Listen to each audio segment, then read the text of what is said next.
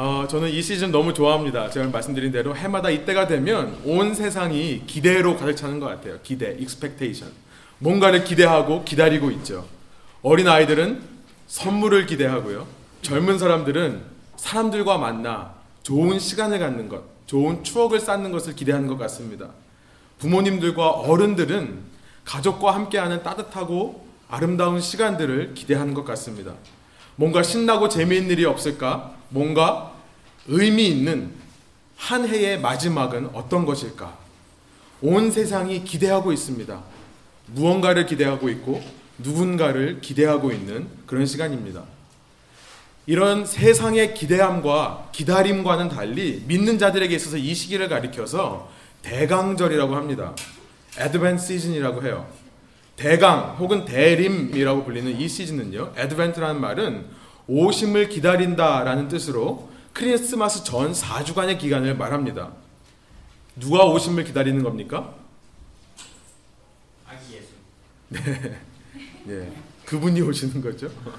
이 땅에 우리를 구원하시기 위해 또 우리를 위해 대신 죽으러 오시는 아기 예수님을 우리가 기념하면서 우리의 마음 속에 그 예수님의 영, 그 하나님의 영이신 성령이 오시기를 기다리는 것입니다. 그래서 우리가 하나님 아버지를 아빠 아버지라 부르며 그 푸근한 하나님의 품에 안기기를 소망하는 계절인 것입니다. 여러분 이 자리에 계신 여러분 모두 세상과는 달리 무엇을 기대하기 전에 누군가를 기대하기 전에 친구든 연인이든 파티든 가족이든 누군가를 기대하기 전에 제일 먼저 내 안에 오시는 성령을 기다리시는 이 시즌이 되시기를 소망합니다. 이 주님이 오시는 애드벤 시즌 이 대강절을 맞아서 오늘부터 12월 동안 한 달은요. 마태복음 1장과 2장의 말씀을 좀 함께 중심으로 우리가 왜 예수님의 오심을 왜 성령의 오심을 기다려야 되는가를 살펴보려고 합니다.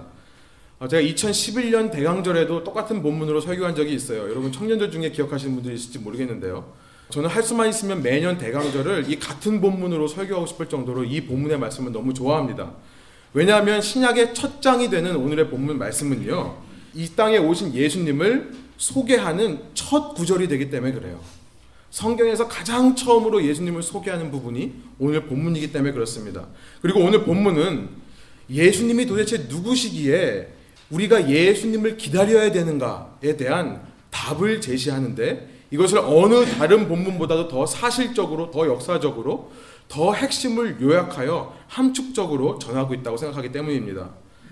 특별히 우리는 유태주의자들의 거짓 복음과 율법주의적인 이 형식적인 외식적인 신앙을 경고하는 갈라디아서를 살펴보면서 이 갈라디아서의 의미와 메시지와 오늘의 본문이 잘 이어진다라는 것을 알 수 있습니다.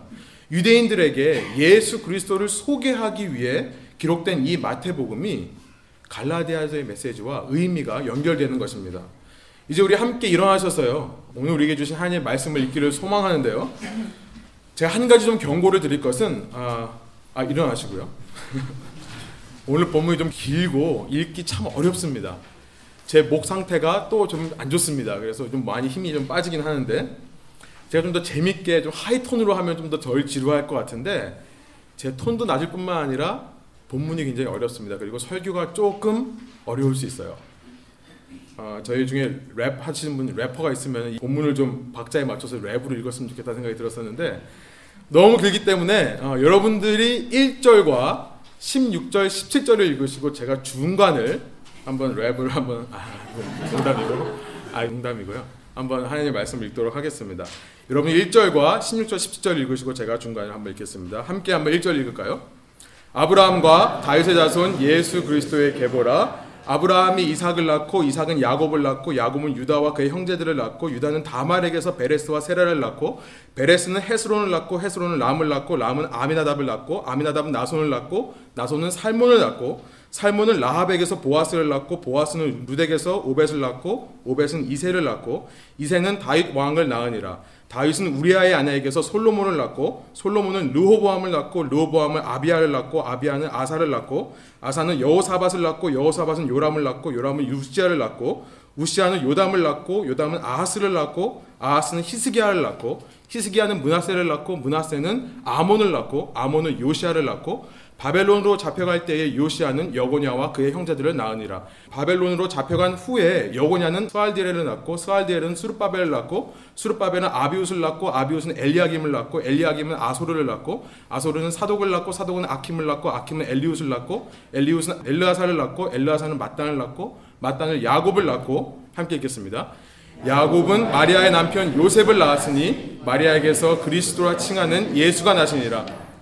그런즉 모든 대수가 아브라함부터 다윗까지 14대요. 다윗부터 바벨론으로 사로잡혀 갈 때까지 14대요.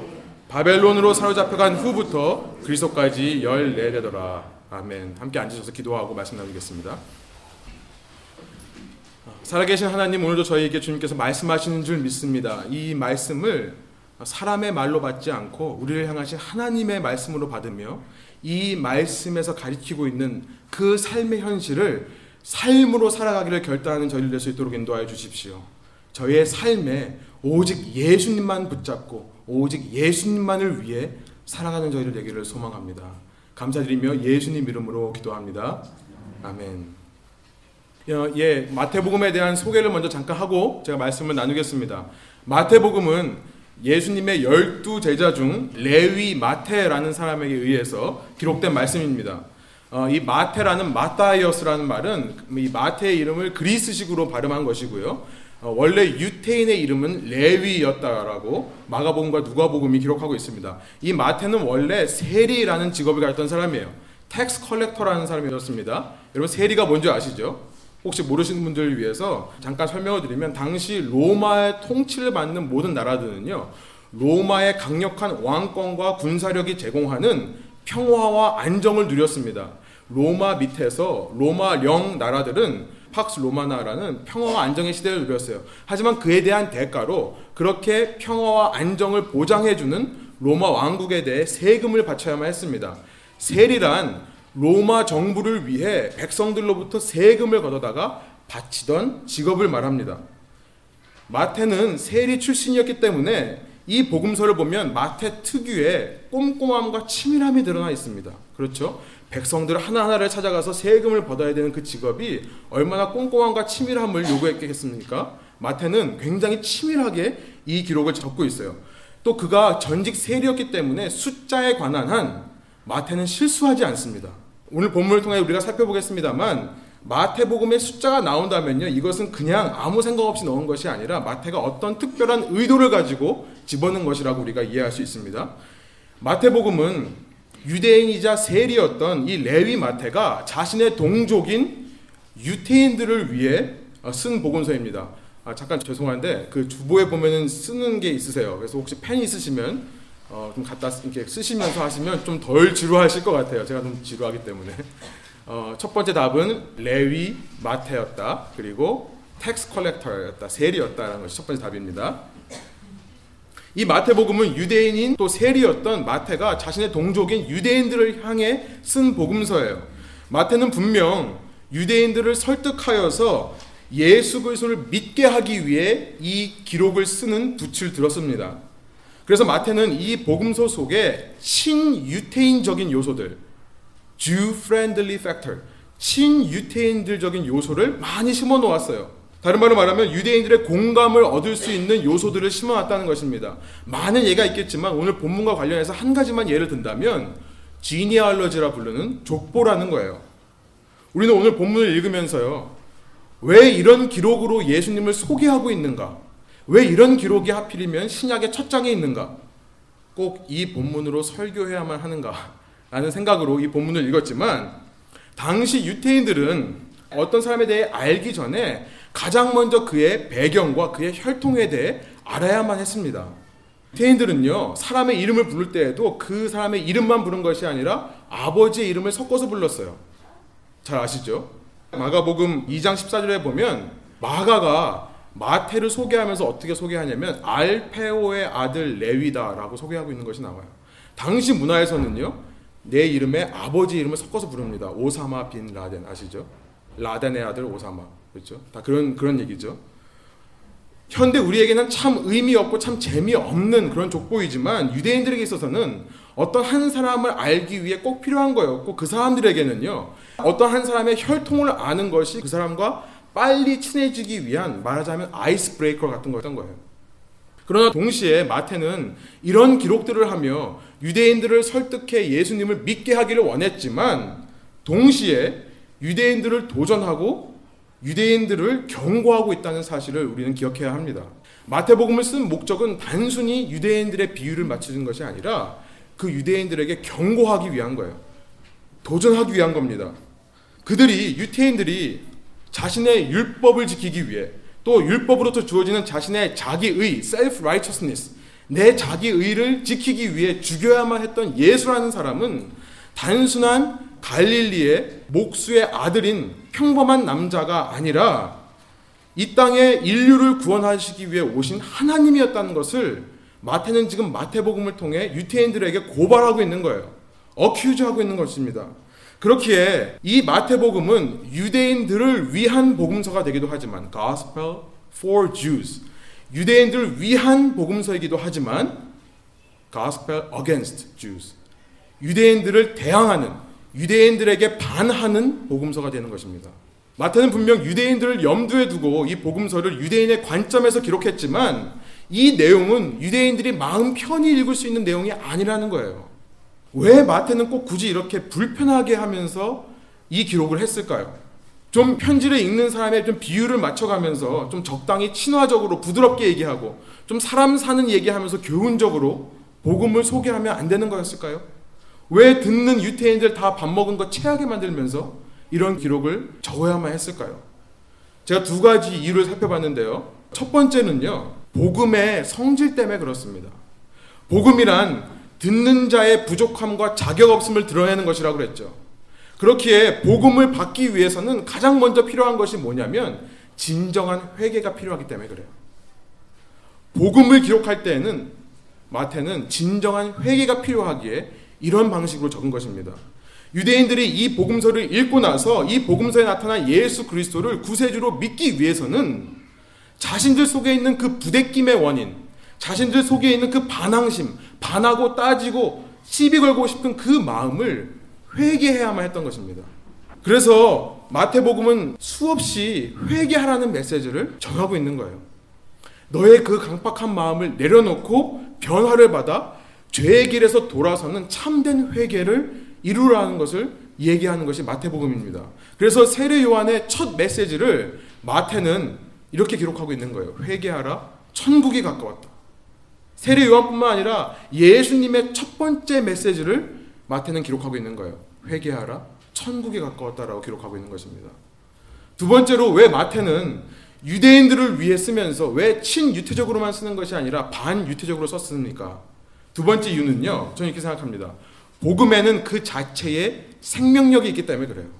사람의 논리로 설득해서 이룰 수 있는 것이 아니라 복음 자체의 능력이 사람을 변화시키기 때문에 그렇습니다.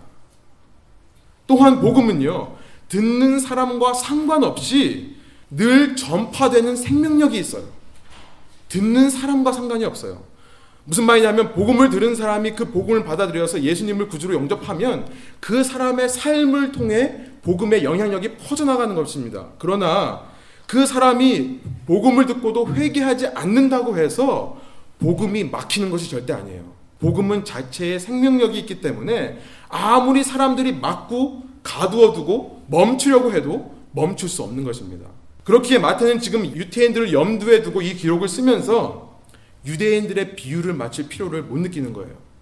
다른 말로 하면 사람들을 끌어모으기 위해 인간적으로 설득하면서 글을 쓰는 것이 아니라 복음 자체의 생명력을 믿으며 글을 쓰고 있는 것이라는 것입니다. 그래서 놀랍게도요. 마태복음이 품고 있는 전도 대상은요. 유대인만이 아니라 자연스럽게 이방인들로 흘러가는 거예요. 친유태적으로 쓴 복음서가 친이방인적이 되는 것입니다. 여러분 이것이 놀라운 사실이에요. 이것이 복음의 능력이라는 것입니다. 생명력이라는 것입니다. 자, 이 정도로 우리가 마태복음에 대한 소개를 좀 하고 넘어가겠습니다. 이제 본문으로 들어가 볼 텐데요. 지금 방금 소개한 이런 기본적인 내용들과 배경들과 원리들을 여러분 염두에 두시고 이 본문을 읽으면 오늘 우리에게 주신 메시지를 좀 더 정확하게 확실하게 이해할 수 있을 거라고 생각합니다. 먼저 1절을 보시면요. 1절부터 유태인들은 마음 편하게 이 메시지를 읽을 수 없는 것임을 우리는 발견하게 됩니다. 우리 1절 한번 한 목소리 한번 읽어 볼까요? 아브라함과 다윗의 자손 예수 그리스도의 계보다. 영어의 순서는 원어와 똑같습니다. 그래서 영어로 보면 좀 더 정확하겠는데요. 1절은 네 가지 단어로 시작하고 있어요. book, genealogy, Jesus Christ. 여러분 유태인들은요. 이 첫 네 단어를 읽으면서 여기서부터 충격을 받는 거예요. 여기서부터 불편한 겁니다. 우리는 예수 그리스도라는 말이 너무나 친숙하게 들리는 것이 사실이죠. 그래서 마치 그리스도라는 이 이름이 예수님의 last name인 것처럼 우리는 이해하죠. 그러나 당시 유태인들에게 이 1절은 충격이에요. 밥 먹은 거 다 얹히는 겁니다. 왜냐하면 예수가 그리스도다라고 말하고 있기 때문에 그래요. 예수가 그리스도다. 여러분 그리스도라는 크리스토스라는 이 그리스어는요 히브리어의 메시아라는 메시아라는 이 히브리 말을 그리스 말로 번역한 것입니다. 그것을 영어로 번역한 것이 Christ고 한국말로 그리스도라고 한 거예요. 이 메시아란 무슨 뜻이냐면 기름 부음을 받은 자라는 뜻이에요. The anointed one. 기름 부음을 받은 자라는 뜻이 메시아예요. 그러니까 그리스도라 할 때는 메시아, 메시아는 기름 부음 받은 자 생각하시면 돼요. 구약에서 기름 부음을 받은 자의 대표가 누굽니까? 제사장과 왕입니다. 물론 선지자도 포함되긴 합니다만 말 그대로 기름 부음을 받는 것은 구약에 두 가지가 나와요. 제사장과 왕이 기름 부음을 받는 거예요. 유대인들은 언젠가 하나님께서 정하신 그 날이라 불리는 하나님의 날에 이 땅에 와서 이스라엘 왕국을 회복시키고 다시 세우고 온 세계를 평정할 priest king 제사장이면서 동시에 왕인 메시아를 기다렸습니다. 마태는 지금 그 메시아가 유대인들이 십자가에 매달아 죽인 나사렛 예수라고 말하고 있기 때문에 그래요. 그렇기 때문에 불편한 것입니다. 여러분 1장 1절부터 시작해서 마태복음 속에는 이러한 내용을 증명하기 위해 구약에 있는 메시아에 관한 예언들이 어떻게 예수님 안에서 다 성취되는가를 보여줘요. 그래서 마태복음의 중심 주제는 뭐냐면요. 예수가 메시아다. 오늘 본문에 나오는 이 두 글자 Jesus Christ. 예수가 메시아다는 것이 전체 마태복음의 핵심 메시지가 되는 거예요. 다른 말로 말하면 예수님 안에서 진정한 하나님의 왕국이 이 땅에 실현되고 있는 것을 보여주는 책이 마태복음이 되는 것입니다. 그러면서 마태는요, 예수가 그리스도인 것을, 예수가 메시아인 것을 그 다음 수식어들을 통해 증명하고 있어요. 한국말로 보면 순서가 좀 헷갈리지만 영어로 보시면 북 지니얼러지 예수 그리스도 한 다음에 아들 데이빗 The Son of David이라는 수식어가 나옵니다. 예수님은 다윗의 아들이기 때문에 메시아다라는 것을 증명하는 거예요. 여러분 당시 유대인들에게 Son of David 하면 생각나는 구절이 있죠. 하나님께서 다윗에게 메시아를 약속하셨던 소위 다윗 언약이라는 구절이에요. 여러분 주부로 있지만 제가 한번 읽어드릴게요. 사무엘하 7장입니다. 여호가 또 내게 이르노니 여호가 너를 위하여 집을 짓고 내 수하이 차서 내 조상들과 함께 누울 때에 내가 내 몸에서 날 내 씨를 내 뒤에 두어 그의 나라를 견고하게 하리라. 그는 내 이름을 위하여 집을 건축할 것이요 나는 그의 나라 왕위를 영원히 견고하게 하리라. 이런 약속의 말씀을 주신 것이 있어요. 얼핏 보기에 하나님께서 다윗에게 솔로몬을 약속하신 것처럼 보이지만 우리가 다 알다시피 역사상 솔로몬의 왕국은 견고하지 못했습니다. 그렇죠? 솔로몬이 죽고 나서 바로 분열이 돼서 두 왕국으로 갈라졌다가 두 왕국 다 멸망해 버리는 거예요. 그래서 유태인들은 이 약속에서 말하는 내 씨, 내 후손이란 언젠가 이 땅에 올 다윗 혈통의 왕을 상징한다라고 이해했었습니다. 마태는 지금 그 왕이 예수라고 얘기하는 거예요. 또한 마태는요, 예수는 다윗의 후손일 뿐만 아니라 아브라함의 후손이라고 얘기합니다. 우리가 갈라디아서를 통해 살펴보았듯이 이것은 창세기 22장 아브라함의 언약의 내용이에요. 창세기 22장 16절에서 18절이에요. 제가 18절만 읽을게요. 시간 관계상. 또 내 씨로 말미암아 천하 만민이 복을 받으리니 이는 내가 나의 말을 준행하였음이라 하셨다 하니라. 아브라함이 하나님을 위해 자신의 하나밖에 없는 아들도 아끼지 않았을 때 하나님께서 내가 내 씨에게 크게 번성하는 복을 주고 하늘의 별과 같이 바닷가의 모래같이 번성하게 하리라. 그러고 나서 18장에 이 약속을 하시죠. 내 씨로 말미암아 천하 만민이 복을 받을 것이다. 여기서 말하는 아브라함의 씨는요 제사장을 의미하는 거예요. 제사장, 프리스트입니다. 여러분 제사장이란 하나님과 사람 사이에서 하나님의 복을 사람에게 흘려보내는 통로 역할을 하는 사람이 제사장이에요. 그렇기에 지금 18절에 내 씨로 말미암아 천하 만민이 복을 얻을 것이다라고 했었을 때는 내 씨가 누구냐면 이 땅에 오실 제사장을 말하는 거예요. 이렇게 다윗의 후손이며 동시에 아브라함의 후손인 예수 왕이시며 동시에 제사장이신 이 예수님이 진정한 메시아라는 것을 지금 마태는 1장 1절을 통해 증명하고 있는 것입니다. 여러분 그러므로 우리가 1장 1절을 통해 오늘 우리에게 적용해 볼 때 예수가 누구시기에 이 대강절에 우리가 그 예수님을 기다려야 되는가에 대한 질문에 첫 번째 답을 우리가 찾을 수 있습니다. 우리가 왜 예수님을 기다려야 하고 그가 누구시기에 우리가 기다려야 하는가? 첫 번째 답은요. 오직 예수님만이 그리스도이시기 때문에 그렇다는 거예요. 오직 예수님만이 그리스도이시기 때문에 그렇다는 거예요. 예수님은 메시아 되십니다. 왕 되시고 제사장 되신 분이에요. 그래서 우리와 하나님의 관계를 회복해 주시는 제사장의 역할을 하십니다. 그리고 우리와 한 관계가 회복되었을 때 그 왕이신 하나님의 생명력이 우리에게 이어질 수 있도록 도우시는 분이에요. 그 생명력이 우리에게 이어질 때 우리에게 어떤 결과가 나타납니까? 우리의 삶에 참 기쁨이 회복되는 거예요. 참 자유함이 회복되는 거예요. 참 감사가 회복되는 거예요. 참 평화가 회복되는 거예요. 여러분, 대강절을 지내시며 도대체 무엇을 기다리고 계십니까? 내 삶에 이것만 있으면. 여러분, 이 대강절을 지내시며 누구를 기다리고 계십니까? 내가 이런 사람만 있으면. 여러분, 우리는 압니다. 우리가 기대하는 그 무엇이. 우리가 기다리고 있는 그 누군가가 결코 나의 삶에 진정한 자유함과 기쁨과 감사와 평안을 줄 수 없다는 것을 우리는 압니다. 오직 예수 그리스도만이 우리의 그리스도 되시는 거예요. 오직 예수님만이 우리에게 참된 기쁨과 자유함과 감사와 평안을 주실 수 있는 분이십니다.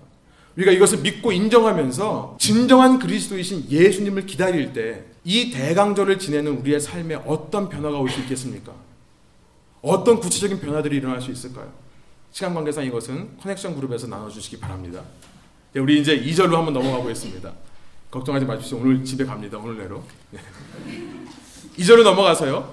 본문 2절부터 16절까지 보면요. 아브라함부서부터 시작된 이 이스라엘 혈통이 어떻게 마리아의 남편인 요셉까지 이어지는지를 마태는 기록하고 있습니다. 제가 결론부터 말씀드려서 2절부터 16절을 통해 우리가 알 수 있는 그 질문에 대한 답, 예수가 누구시기에 우리가 이 대강절에 그 예수를 기다려야 되는가에 대한 두 번째 답을 먼저 말씀드리면 오직 예수님만이 우리의 죄악의 역사를 멈출 수 있는 분이시기 때문에 그렇다는 거예요. 오직 예수님만이 우리의 죄악된 역사를 멈출 수 있는 분이시기 때문에 우리가 예수님을 기다려야 된다는 거예요. 여러분 17절에 보니까 마태는 이 족보를 2절부터 16절의 족보를 세 부분으로 나누어서 설명하고 있음을 우리는 발견하게 됩니다. 17절 한번 같이 한번 한 목소리 한번 읽어볼까요? 그런즉 모든 대수가 아브라함부터 다윗까지 14대요. 다윗부터 바벨론으로 사로잡혀 갈 때까지 14대요. 바벨론으로 사로잡혀 간 후부터 그리스도까지 14대더라. 세 부분으로 나누고 있죠. 처음 14대, 아브라함서부터 다윗까지의 14대. 이 14대의 특징을 한마디로 말하라고 한다면 제가 보기에 처음 14대 특징은 뭐냐면 개인적인 악함과 약함이 드러나는 시기다라고 볼 수 있습니다. 개인적인 악이에요. 개인적인 죄악입니다. 한번 쭉 살펴볼까요? 2절에 보니까 마태는 유다와 그의 형제들이라고 기록하고 있어요. 그냥 유다만 해도 될 텐데 그의 형제들이라고 하고 있습니다. 왜 굳이 마태는 유다만 이야기하지 않고 그의 형제들을 함께 이야기합니까? 그의 형제들을 얘기함으로써 이스라엘 열두 지파를 말하는 것이기도 하지만 동시에 요셉의 이야기를 생각나게 하는 거겠죠. 유다와 그의 형제들이 11번 동생인 요셉을 팔고 아버지에게 죽었다고 거짓말한 그들의 죄악을 상기시키는 것인지도 모르겠습니다. 3절에 보니까 유다에게서 베레스를 낳았다고 하지 않고 유다와 다말에게서 베레스를 낳았다라고 합니다. 여러분 이것은 충격이에요. 당시 유대인의 족보에 여성의 이름이 들어있는 적이 없습니다. 다말이라는 여성의 이름이 이 족보에 들어간 것만으로도 유태인들은 이 족보를 인정하지 않을 충분한 이유가 있는 거예요. 얼마든지 이 족보를 인정하지 않을 수 있는 거예요. 그러나 마태의 의도는요. 유다의 죄악을 드러내는 것이죠. 유다가 다말이 누굽니까? 자기의 며느리 아닙니까? 자기의 며느리를 창년 줄 알고 관계를 가졌다가 낳은 쌍둥이가 베레스와 세라 둘이에요. 5절에 보니까 또 다른 여인의 이름이 나와요. 살몬과 결혼하여 보아스를 낳은 라합이라는 여인이 나옵니다.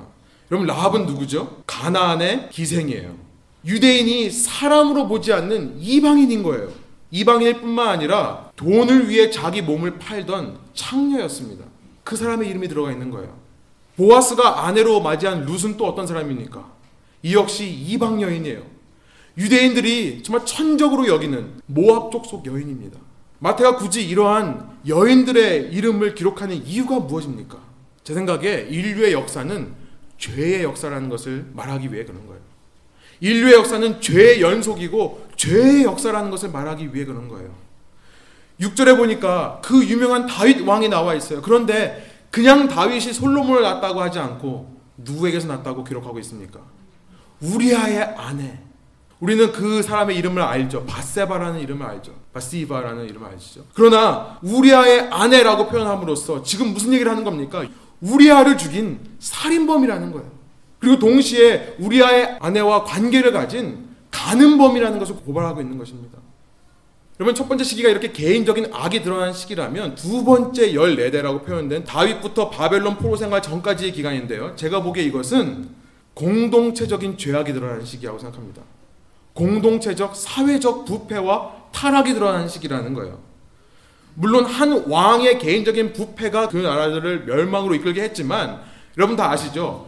왕 혼자 결정하는 게 아니죠. 왕이 어떤 결정을 할 때는 나라의 모든 대신들과 함께 하는 거죠.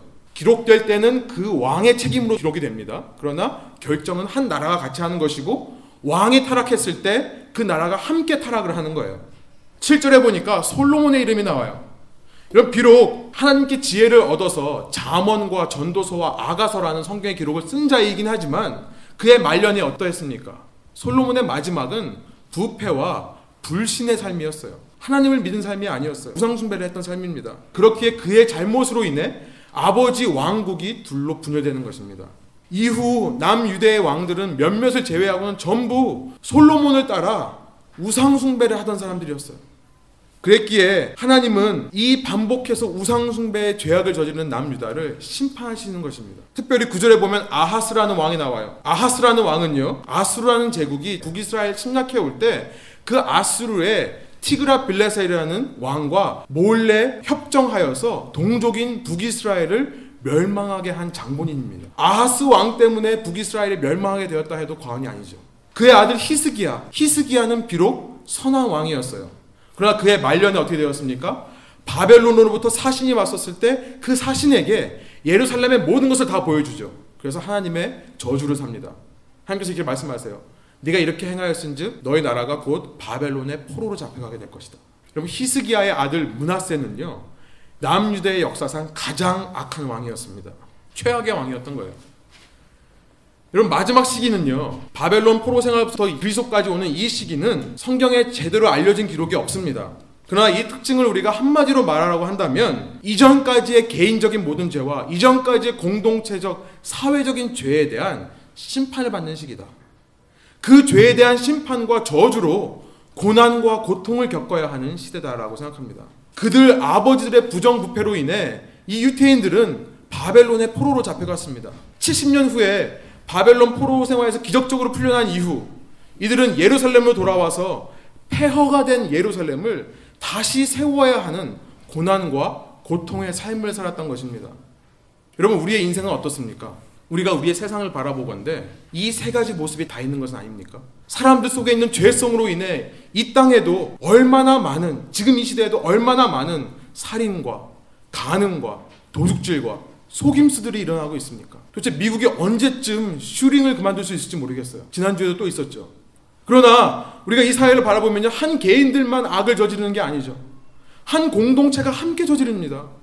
기업들이 악을 저질러요. 한 사회가 악을 저질러요.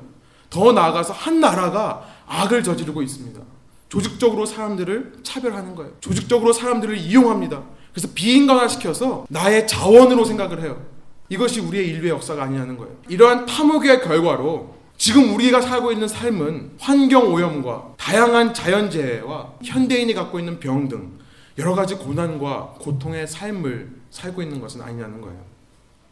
여러분 그렇기에 오늘날에도 이것이 사실이기에 우리에게 예수님이 필요한 거예요. 그렇기에 우리에게 예수님이 필요한 것입니다.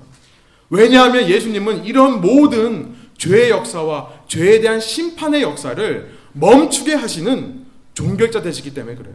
예수님은 멈추시는 분이세요. 여러분 다시 한번 이절부터 16절을 한번 보세요. 마태는요 이 족보를 써내려가면서 한 가지 공식을 가지고 족보를 써내려가고 있습니다. 죄송하지만 한국말로는 잘 공식이 안 보여요. 그래서 굳이 제가 좀 영어로 좀 말씀드릴게요. 한국말로는 x는 y를 낳았다라고 되어 있지만요. 영어로 보면 이 공식이 딱 보입니다. x the father of y로 되어 있어요. 그러니까 아브라함 이삭의 아버지, 이삭 야곱의 아버지 이런 식으로 가는 거예요. 그렇죠? 한번 보십시오. 2절부터 16절까지 이런 공식으로 쭉 사람들의 이름이 이어지고 있습니다. X, the father of Y. 그런데 여러분 보십시오. 16절 보세요. 16절. 저 이것이 너무나 중요하다고 생각합니다. 제가 한번 읽어드릴게요.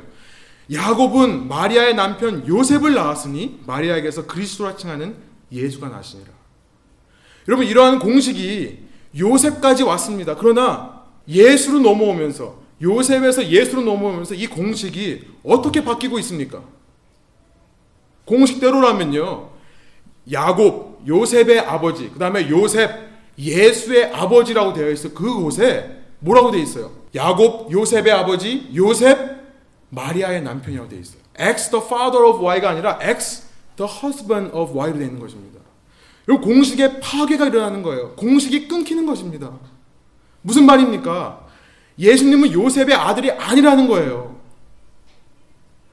예수님은 죄악된 인류의 역사의 연속선상에 있는 분이 아니라는 거예요. 이것이 중요합니다.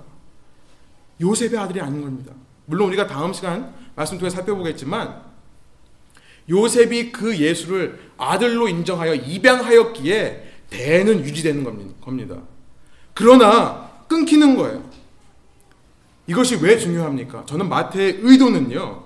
이러한 개인적인, 이러한 공동체적인, 사회적인 죄와 그에 대한 심판의 결과가 이루어지던 인류의 역사가 예수 그리스도에 의해 끊기고 이제 새로운 역사가 시작된다는 것을 말하기 위해 그런 거예요. 이제 예수로부터 새로운 역사의 시대가 시작된다는 거예요. 그 예수 그리스도는 이전 모든 죄의 삶을 종결시키는 종결자가 된다는 것을 말하기 위해 이런 표현을 썼다고 생각합니다. 그렇기에 우리는요, 갑자기 마리아가 등장해서 그 공식을 파괴하는 이 16절을 통해 아, 우리가 기다려야 될 것은 성령이라는 것을 확인하게 되는 거예요. 그러한 죄의 역사의 공식을 파괴하시고 인류의 역사 속으로 뚫고 들어오셔서 마리아에게 예수를 낳게 하신 성령, 그 하나님의 영을 우리가 기다려야 된다는 것을 다시 확인하게 되는 것입니다. 우리가 예수님을 기다려야 될 두 번째 이유가 여기 있습니다. 우리가 성령을 기다리고 하나님을 기다릴 때 우리는 예수 그리스도 안에서 우리의 이전 삶의 모든 죄의 문제가 해결되는 기적을 경험하기 때문에 그렇습니다. 그럼 마지막 세 번째로 우리가 예수님을 기다려야 되는 이유는 17절을 통해 살펴볼 수 있는데요. 또 결론부터 제가 말씀드리면 오직 예수님 안에서 우리가 새롭게 되기 때문에 그렇다는 거예요. 새롭게 된다는 거예요. 여러분 17절에서 보면 14대의 족보가 3번이라고 나왔습니다. 여러분 그러나 정확히 성경을 보면요. 마태는 어떤 목적을 가지고 14라는 숫자를 쓴 것 같아요. 왜냐하면 정확히 역사를 가지고 따져보면요. 14대가 아니기 때문에 그래요. 아브라함서부터 다윗까지는 14대가 맞긴 맞습니다. 그러나 두 번째 14는 14가 아니에요. 여러분 성경을 보시면 8절부터 9절에 요람이 우시아를 낳았다라고 되어 있는데 사실 요람과 우시아 사이에는 세 명의 왕이 있었어요. 마태가 일부러 뺀 것입니다. 아하시아와 여호아하스와 아마샤라는 세 왕이 있어요. 또 11절에 보시면요. 요시아가 여고니아를 낳았다고 되어 있는데 그 사이에 여호야 김이라는 사람이 빠져 있습니다. 왕이 빠져 있는 거예요. 그리고 다음 시간에 살펴보겠습니다만 바벨론 포로 귀환서부터 예수님까지 기간도 14대가 아니에요. 여러분 마태가 실수한 걸까요? 하나님의 말씀이 마태의 실수에 의해 거짓말로 변한 것입니까? 여러분 앞서 말씀드린 대로 우리는 마태가 전직 세리였다는 것을 기억해야 됩니다. 그는 숫자에 관한 남다른 탁월함이 있다는 것을 우리는 믿어야 됩니다. 마태는 지금 일부러 어떤 메시지를 전하기 위해 14라는 숫자를 일부러 말하고 있는 것 같아요. N.T. 라이트를 비롯해서 어, 크레이그 블롬버그라든지 이 시대에 유대인들을 연구하는 신약 학자들은요 대부분 하나같이 이 14라는 숫자는 그 자체의 의미가 있지 않고 7이 두 번 있다는 것에 의미가 있다는 것으로 이해를 합니다. 저도 동의합니다. 왜냐하면 유태인들에게 7이라는 숫자는 굉장히 중요한 숫자였기 때문에 그래요. 그럼 7이라는 숫자는 어떤 것의 완전함과 어떤 것의 풍성함과 더 나아가서 선함을 말하는 거예요. 어떤 것이 선하다는 것을 상징하는 것이 숫자 7이기 때문에 그렇습니다. 여러분 그렇기에 14가 3개 있다는 것은 유대인들에게 어떻게 인식되냐면 7이 6개가 있다고 인식이 되는 거예요. 복잡하시죠? 14는 7 곱하기 2니까 14가 3이라고 그러면 7은 6개가 있다고 인식되는 겁니다. 14개가 3개 있다고 말하면 유대인들은 아, 7이 6개가 있다고 인식을 해요. 왜 그러냐면 7이 6개가 있다는 것을 들으면 유대인들은 자연스럽게 창세기 1장을 떠올리기 때문에 그렇습니다. 창세기 1장이요. 창세기 1장에 어떤 기록이 있죠? 하나님께서 세상을 창조하실 때 6일 동안 창조하셨는데 6일마다 어떻게 말씀하셨어요? 선하다라고 말씀하셨어요. 좋다. 그래서 좋음을 나타내는 7이 6개가 있으면 아 이것은 이 세상의 삶을 얘기하는 거구나 라고 유대인들이 인식했던 것입니다. 14가 3개 있다는 것은 7이 6개 있다는 것이고 이것은 이 땅의 삶을 말하는 거예요. 제가 언제 기회 되면 요한계시록을 좀 하기로 하는데요. 요한계시록에 40이라는 숫자 나와요. 6, 7에 42.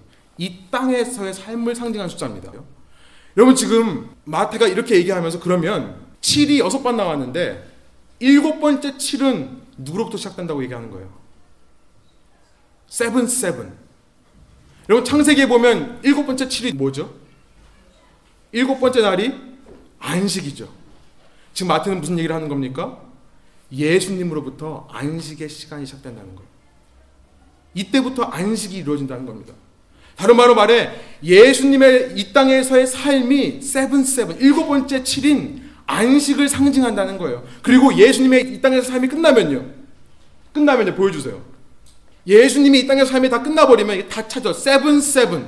seven seven. 7 곱하기 7은 49. 49는 뭐죠? 어떤 것에 묶여있는 시간을 상징하죠? 왜냐하면 49 다음이 뭐예요? 50년째가 뭐죠? Year of Jubilee. 희년이기 때문에 그래요. 예수님의 이 땅에서의 삶은 안식이라는 거예요. 그래서 마태복음에는 인자는 안식일의 주인이니라 라고 말씀하시는 거예요. 그리고 나서 그 인자의 삶이 땅에서 끝나면 예수가 죽고 부활하시면 그때부터 온 인류는 희년을 경험한다는 거예요. 이전에 모든 묶여있던 것들이 다 풀려지고요. 모든 속박과 구속으로부터 자유되는 희년이 시작되는 것을 선포하고 있는 것입니다. 이전에 율법의 저주에 있던 사람들이 하나님의 아들로 속량되는 희년이 예수 그리스도를 통해 이루어진다라고 선포하고 있는 거예요. 그래서 우리는요 이 예수를 기다림으로 통해 이 예수님을 받아들임을 통해 날마다 새로운 피조물로 변화되어 가는 것입니다. 이 말씀을 좀 정리해 볼게요. 온 세상이 무언가를 기다리고 있는 이 시즌에 온 세상은 무엇인가를 원하고 바라보고 소망하고 있는 이 시즌에 우리는 세상 그 무엇보다 그 누구보다 예수 그리스도를 기다려야 할 줄로 믿습니다. 왜냐하면 오직 예수님만이 우리의 모든 죄의 역사를 멈출 수 있는 분이시기 때문에 그렇습니다. 오직 예수님 안에서만 우리는 이전 우리를 누르고 있던 거짓 왕들의 삶으로부터 해방되어 자유를 맛보기 때문에 그렇습니다. 날마다 새로운 삶을 살 수 있게 되기 때문에 그렇습니다. 오직 예수님만이 우리의 그리스도 되시기 때문에 그래요. 오직 예수님만이 우리의 참된 왕이자 제사장으로서 우리에게 하나님의 생명력을 회복시켜 주시고 그 생명력 아래서 인생의 참 의미와 참 기쁨과 자유함과 감사와 평안을 누리게 하기 때문입니다. 날마다 우리의 왕 되셔서 우리의 죄악의 삶을 멈추시고 우리를 새롭게 변화시키시는 예수님을 기다리시는 저와 여러분 되시기를 간절히 소원합니다. 함께 기도하시겠습니다. 고린도 후서 4장 14절부터 18절에 이런 말씀이 있습니다. 제가 한번 이 말씀을 읽어드리고 기도하겠습니다.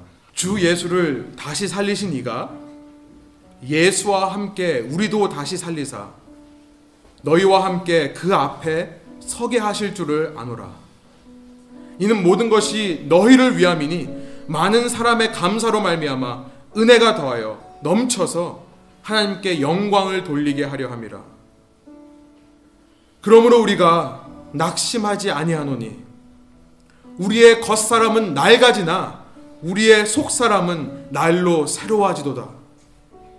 우리가 잠시 받는 환난에 경한 것이 가벼운 것이 지극히 크고 영원한 영광에 중한 것을 영광의 그 무게를 우리에게 이루게 함이니. 우리가 주목하는 것은 보이는 것이 아니요 보이지 않는 것이니. 보이는 것은 잠깐이요 보이지 않는 것은 영원함이라.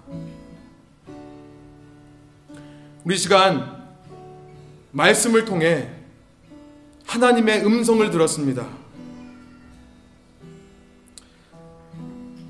온 세계 세상이 들떠 있는 무언가를 기다리고 누군가를 기다리고 있는 이 시즌에 지금 저희가 보이는 것은 잠깐이고 보이지 않는 것이 영원함을 깨닫게 하여 주셔서 감사드립니다. 아버지 이 시즌에 저희가 이 세상 무엇보다 이 세상 누구보다 예수님을 기다리겠습니다. 예수님만이 메시아 되시기에 그리스도이시기에 나에게 하나님의 생명력을 부어주시고 그 생명력 안에서 참된 기쁨과 자유함과 감사와 평안을 누리게 하시기에 예수님만이 나의 죄악의 역사를 멈추시는 분이시기에 예수님만이 나에게 희년을 선포하시며 날마다 새롭게 하시기에 비록 우리의 겉사람은 낡아지지만 속사람은 예수 안에서 날로 새로워지기에 예수님을 기다립니다. 예수님 이 시간 저희의 마음 속에 주님을 초청합니다.